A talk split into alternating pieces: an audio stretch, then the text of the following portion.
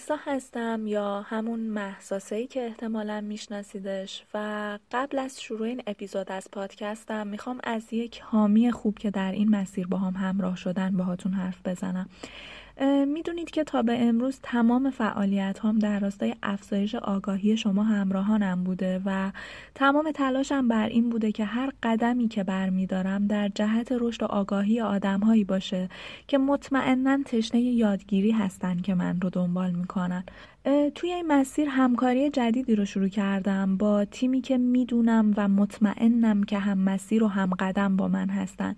فروشگاه آنلاین کتاب سوژه همراه و هم مسیر من در این راه شده که حوزه فعالیتشون کمی متفاوته با فروشگاه های آنلاین دیگه. این فروشگاه مرجع خرید کتاب های روانشناسی و علوم انسانیه. کتاب فروشی که توش خبری از کتاب های زرد نیست. تیم مشاوره فوق العاده ای دارن که کافیه بدونید که قراره تو چه حوزه ای مطالعه داشته باشید تا ازشون راهنمایی بگیرید. برای تهیه بهترین کتاب متناسب با چیزی که دنبالشید. لینک page و سایتشون رو می‌ذارم براتون. از این به بعد سعی می‌کنم کتابهایی رو که مرتبط هستن با موضوعاتی که ازشون حرف می‌زنم بهتون معرفی کنم تا اگه علاقه مند به اون موضوع خاص بودید هم بتونید کتاب مرتبط باهاش رو تهیه کنید. اولین کتابی هم که می‌خوام بهتون معرفی کنم کتاب چطور فروید بخوانیم هست که یک کتاب به زبان بسیار ساده و کم حجم و البته با قیمتی بسیار مناسبه. برای اون عزیزانی که دنبال یک کتاب مناسب در رابطه با فروید بودن به شدت پیشنهاد میشه این کتاب. چون که یه کلیت و دیدگاهی از نظریه فروید بهتون میده و باعث میشه دید وسیعتر و مسلطتری نسبت به نظریات فروید پیدا کنید. تشکر می‌کنم از فروشگاه آنلاین کتاب سوژه که با من همراه و هم مسیر شدن و مطمئنا قرار اتفاقات بسیار بهتری رو با هم رقم بزنیم. لینک پیجشون رو براتون می‌ذارم. حتما حتما این همراه خوب من رو دنبال کنید و به زودی منتظر اتفاقات بسیار هیجان انگیزی هم باشید. در راستای این همکاری.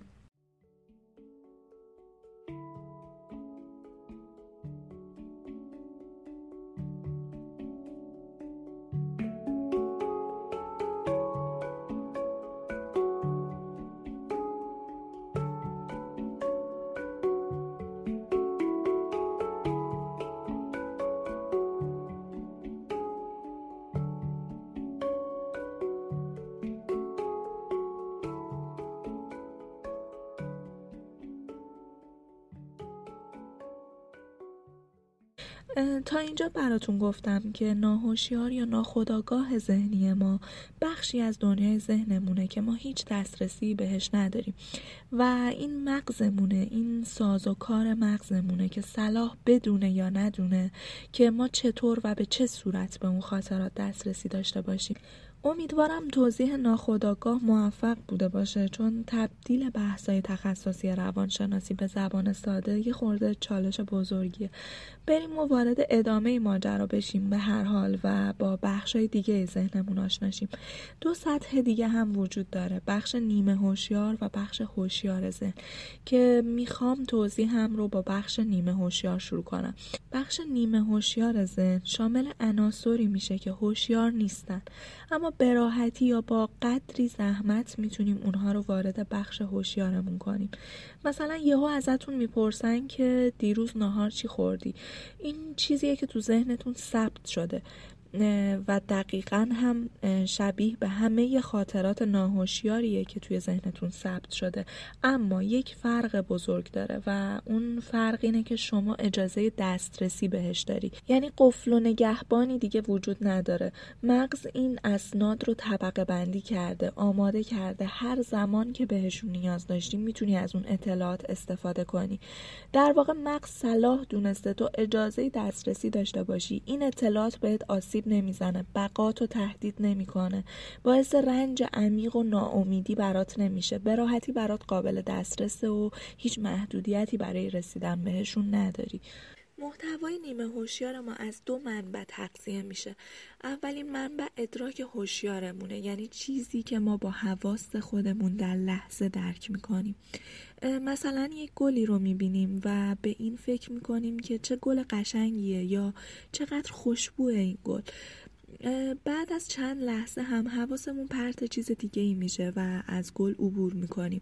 پس برای یک مدت کوتاه در هوشیاری ما وجود داشت. افکار مربوط به اون گل. بعدش روی چیز دیگه ای تمرکز کردیم. این فکر دیگه وارد نیمه هوشیار ما میشه و دیگه هوشیار نیست. این افکار به راحتی می‌تونن بین نیمه هوشیار و هوشیار ما جابجا جا بشن. عمدتا هم افکاری بدون استراب هستن. دلیلش هم که خب دیگه مطمئنا الان می‌دونین. چون استرابی برای ما به همراه نمیارن. مستندی می‌دیدم چند وقت پیش. یادم نیست دقیقا که بخوام ارجاتون بدم بهش. فکر می‌کنم مستند اسمش ابر انسان ها یا یه همچین چیزایی بود. راجع به آدم هایی که قدرت های خارقلاده داشتن. مثلا یکی برق شهری رو به خودش وصل می‌کرد یکی بدنش تحمل چندین تن وزن رو داشت. حالا هر کدوم یه سری ویژگی های خاص داشتن. یه آقایی توی اون مستند بود که سرش توی یک بازی ضربه خورده بود. با توپ فکر می‌کنم توی حالا دوران بچگیش. از اون به بعد یک استعداد خارقلاده پیدا کرده بود. تصور کنید مثلا این آقا سی ساله بود این ضربه هم توی دوازده سالگی به سرش خورده بود. تو تمام این سالها هر تاریخی رو اگر بهش می‌دادی بهت می‌گفت آب و هوای اون روز چطور بود؟ یعنی اون روز آفتابی بود بارونی بود یا حالا هر چیز دیگه ای آزمایشات زیادی هم روش انجام دادن محققای زیادی روش کار کردن. انگار اون ضربه روی یک قسمتی از مغزش اثر گذاشته بود که باعث می‌شد این اطلاعات رو جز اطلاعات اضافی طبقه بندی نکنه و همه این اطلاعات مربوط به آب و هوا رو حفظ کنه در خودش. حالا این مثال رو زدم که اینو بگم که هنوز قدم های اول راهیم توی شناخت دنیای ذهنمون. ولی تا همینجا و تو همین دو اپیزود دیگه می‌تونید متوجه این بشید که تصمیم گیری با مغزه.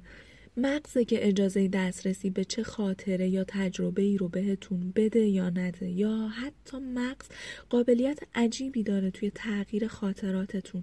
اصلا به خاطرات خیلی قدیمیتون اعتماد نکنید. مغز همونطور که دوست داره اونها رو تغییر میده. جوری که شما رو آزار نده. به هر حال مغز برای زنده موندن نیاز داره شرایط رو خوب نشون بده و اوضاع رو آروم نگه داره تا میل به زندگی شما یا بقای شما یا بهتره بگم بقای خودش به خطر نیفته. برگردیم به فروید. دومین منبع تصورات نیمه هوشیار ذهن ما ناهوشیاره.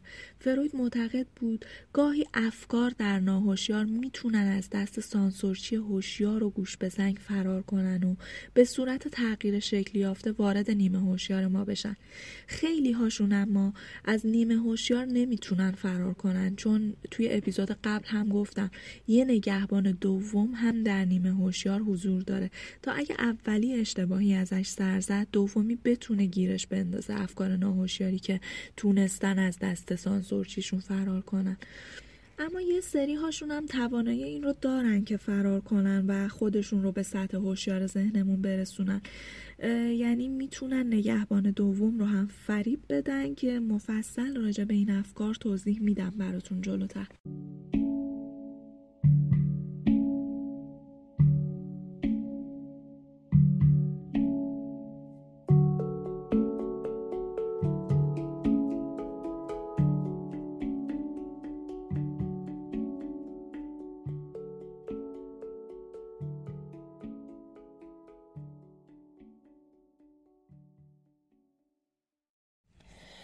همینجا که رسیدیم می‌خوام براتون یک مثال شخصی بزنم.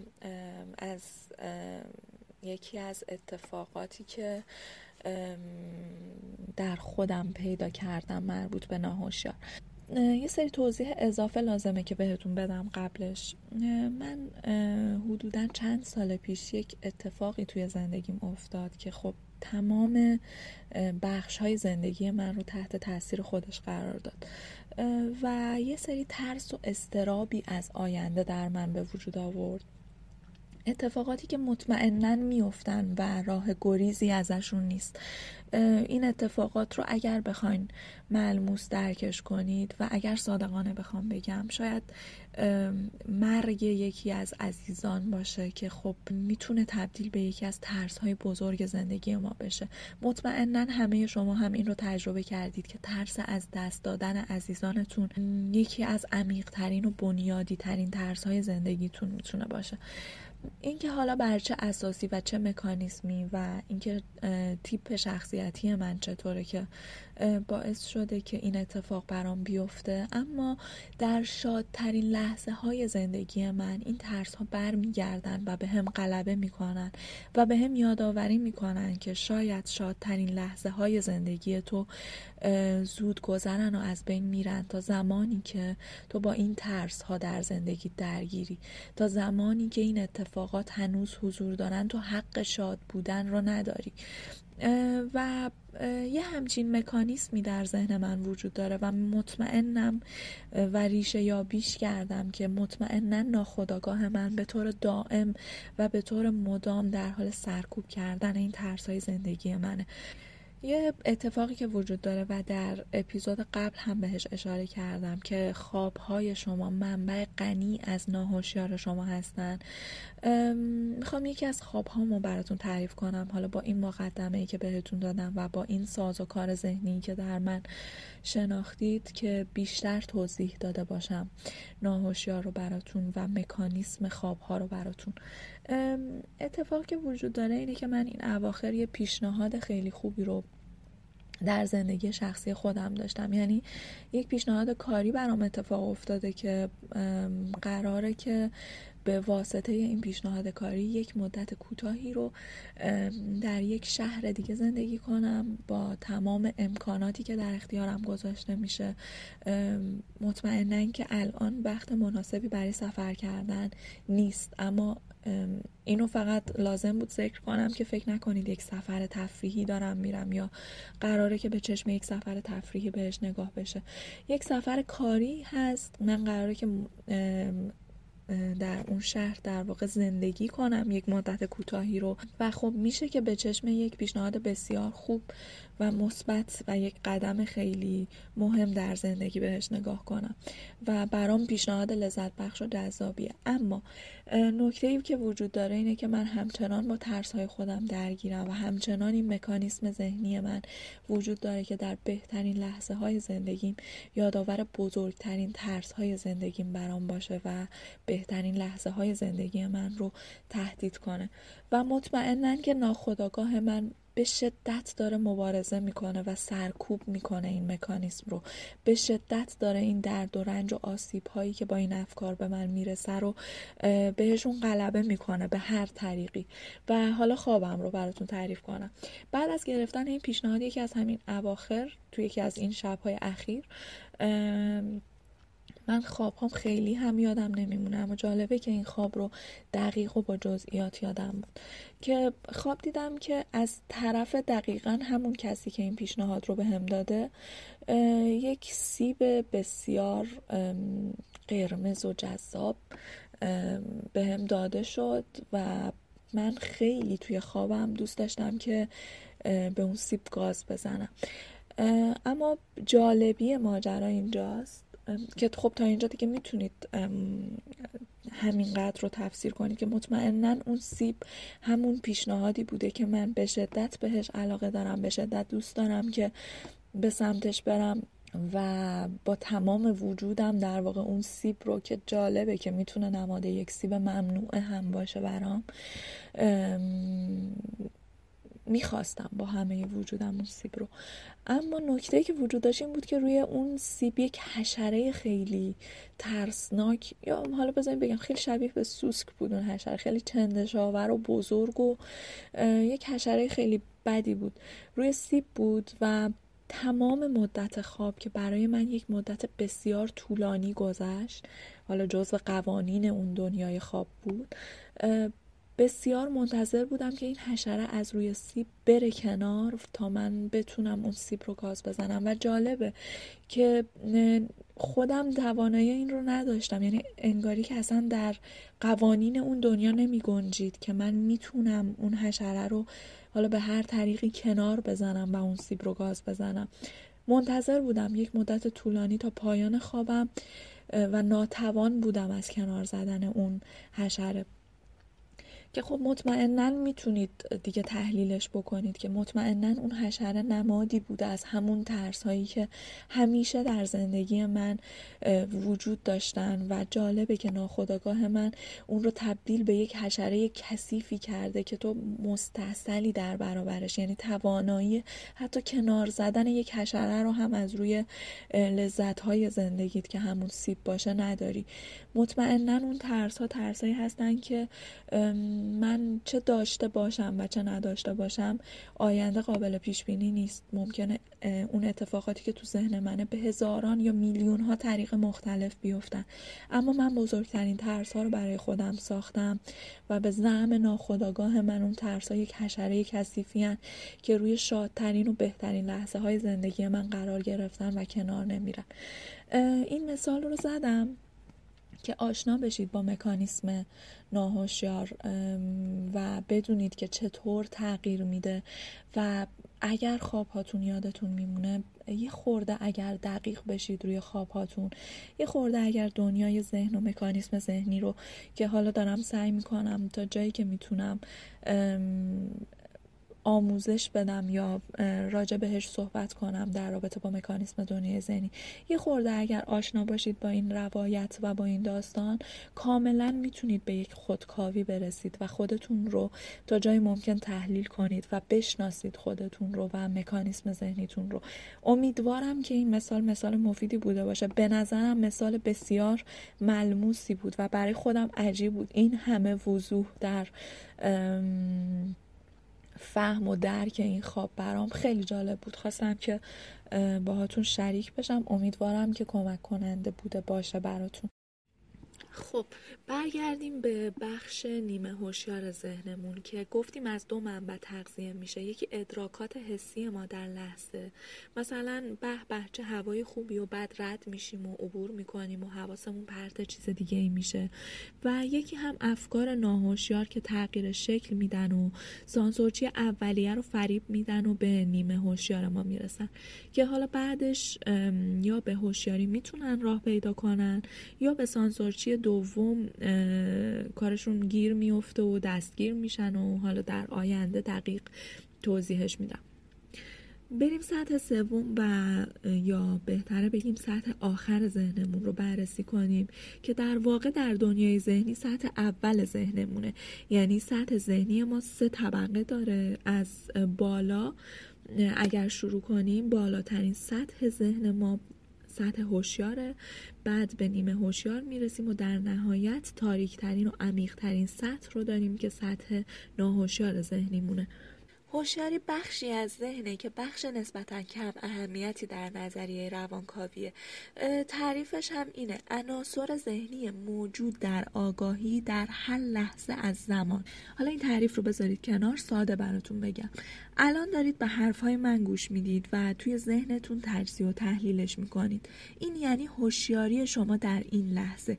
ادراکی که در هر لحظه در ذهن شماست هوشیاری شما رو در اون لحظه شکل میده. هوشیاری تنها سطح دنیای روانیه که به طور مستقیم در دسترس ما قرار گرفته. افکار از دو مسیر مختلف به هوشیاری ما می‌رسن. مسیر اول از طریق سیستم هوشیار ادراکیه. یعنی اون چرا که ما از طریق اندام های حسی خودمون از محیط می‌گیریم. مثل دیدن. چشم با برخورد نور به اجسام رو به اطلاعات عصبی تبدیل می‌کنه که توی ذهن ما پردازش میشه و در نهایت ما چیزی رو که می‌بینیم تصویری از دنیای بیرونمونه. گوش ما ارتعاشات هوا رو به پیام های عصبی تبدیل می‌کنه که در مغز ما پردازش میشه و به درک صدا می‌رسه. مجموعه این اتفاقات یعنی پردازش اونچه که اندام های حسی به ما میدن توسط مغز در سطح هوشیار ذهن ما اتفاق میفته فروید مشخصا میگه اونچه که از طریق اندام های حسی خودمون درک می‌کنیم اگر خیلی تهدید کننده نباشن وارد هوشیاری میشن. یعنی نظر فروید اینه حتی در لحظه مغز ما داره سانسور رو انجام میده. مثالش رو بگم براتون. وقتی شرم دارین از یه آدمی وقتی می‌خواین دروغ بگین. شنیدین دیگه میگن آدمی که می‌خواد دروغ بگه تو چشماتون نگاه نمی‌کنه. که اصلا یکی از راه های تشخیص دروغ طرف مقابل هم همینه. دروغ گفتن به آدما یه کار پر استرابه. بهتون رنج میده. بهتون حال خراب میده. واسه همین مغز حتی نمی‌خواد که چشم هاتون به چشم های طرف مقابل نگاه کنه. نمی‌خواد اون شخص رو ببینه. چون داری یه کار پر استراب رو انجام میدی. یعنی مغز نه فقط در ناهوشیار بلکه در لحظه و در هوشیاری ما هم دخالت می‌کنه و سانسور رو انجام میده. در لحظه هم می‌خواد فعال باشه و ما رو از عذاب و رنج دور نگه داره. و مهمه این یه مثال کوچیک بود. تمام واکنش های جسمی ما حسی ما ادراکی ما در لحظه تحت تاثیر مستقیم این مکانیسم مغز قرار داره. اما دومین منبع تغذیه ذهن هوشیار ما دومین منشه از درون ساخت ساختار خود ذهن ما میاد. با توضیحاتی که دادم می‌دونم که خیلی هاتون می‌تونید دومی منشه رو حدس بزنید. همون افکار تغییر شکل پیدا کرده و فرار کرده از دست سانسورچی ها یا همون افکار آرایش شده و تغییر چهره داده که به هر زحمتی خودشون رو در نهایت می‌تونن به هوشیاری ما برسونن. خلاصه یادتونه دیگه فروید ناهوشیار رو بخشی از یک سالن بزرگ تشبیه کرد. که توی این سالن تعداد زیادی آدم که خب استعاره از همون افکارمونه افکاری پر انرژی و بدنام و بیآبرو تو هم میلولن و به هم فشار میارن و مدام در تلاشن که از این زندان به اتاق پذیرایی بغلی برن. اما یه نگهبان تیزبین دم در وایساده که دائما مراقب این افراده که نتونن از این زندان بیرون بیان. این نگهبان هم جلوی این آدم ها رو می‌گیره هم اونایی که از دستش در رفتن رو مدام به این سالن تاریک برمیگردونه در هر صورت نتیجه یکسانه. این افراد تهدیدآمیز و نامنظم از ظاهر شدن در برابر مهمان مهمی که انتهای اتاق پذیرایی نشسته به طور دائم با ممانعت مواجه میشن. معنی این قیاس هم کاملا روشنه دیگه. افرادی که در سالن تاریک قرار دارن همون تصورات ناهوشیار ما هستن. اون مهمان مهمی که در اتاق پذیرایی هم حضور داره همون هوشیاریه که این افراد تاریک و نابهنجار اجازه ندارن باهاش از نزدیک ملاقات کنن. پس تا اینجا با سه سطحی که فروید از دنیای ذهنی بهمون ارائه داد آشنا شدیم. بعد از این و بعد از مشخص کردن کلیت این سه سطح فروید اومد و کمی پیچیده تر کرد تعاریفش رو کمی گسترش داد این تعاریف رو که قراره که از اپیزود بعدی سه سطحی که بعد از این سه سطح با تعریف کاملتری ارائه داد رو با هم بررسی کنیم. مطمئنم که این بخش براتون بسیار جذابه. مطمئنم که تا همینجا اگر موفق بوده باشم در توضیحاتم اطلاعاتی که به دست آوردید اطلاعات بسیار کاربردی هست و می‌تونه که حتی در روزمرگی های زندگی شما هم تأثیر گذار باشه. ممنونم که همراه هم هستید. ممنونم که همیشه کلی انرژی خوب به هم می‌دید و این اشتیاق و همراهی شماست که من رو وادار به ادامه این مسیر میکن پس خوب باشید و تا به زودی بدرود.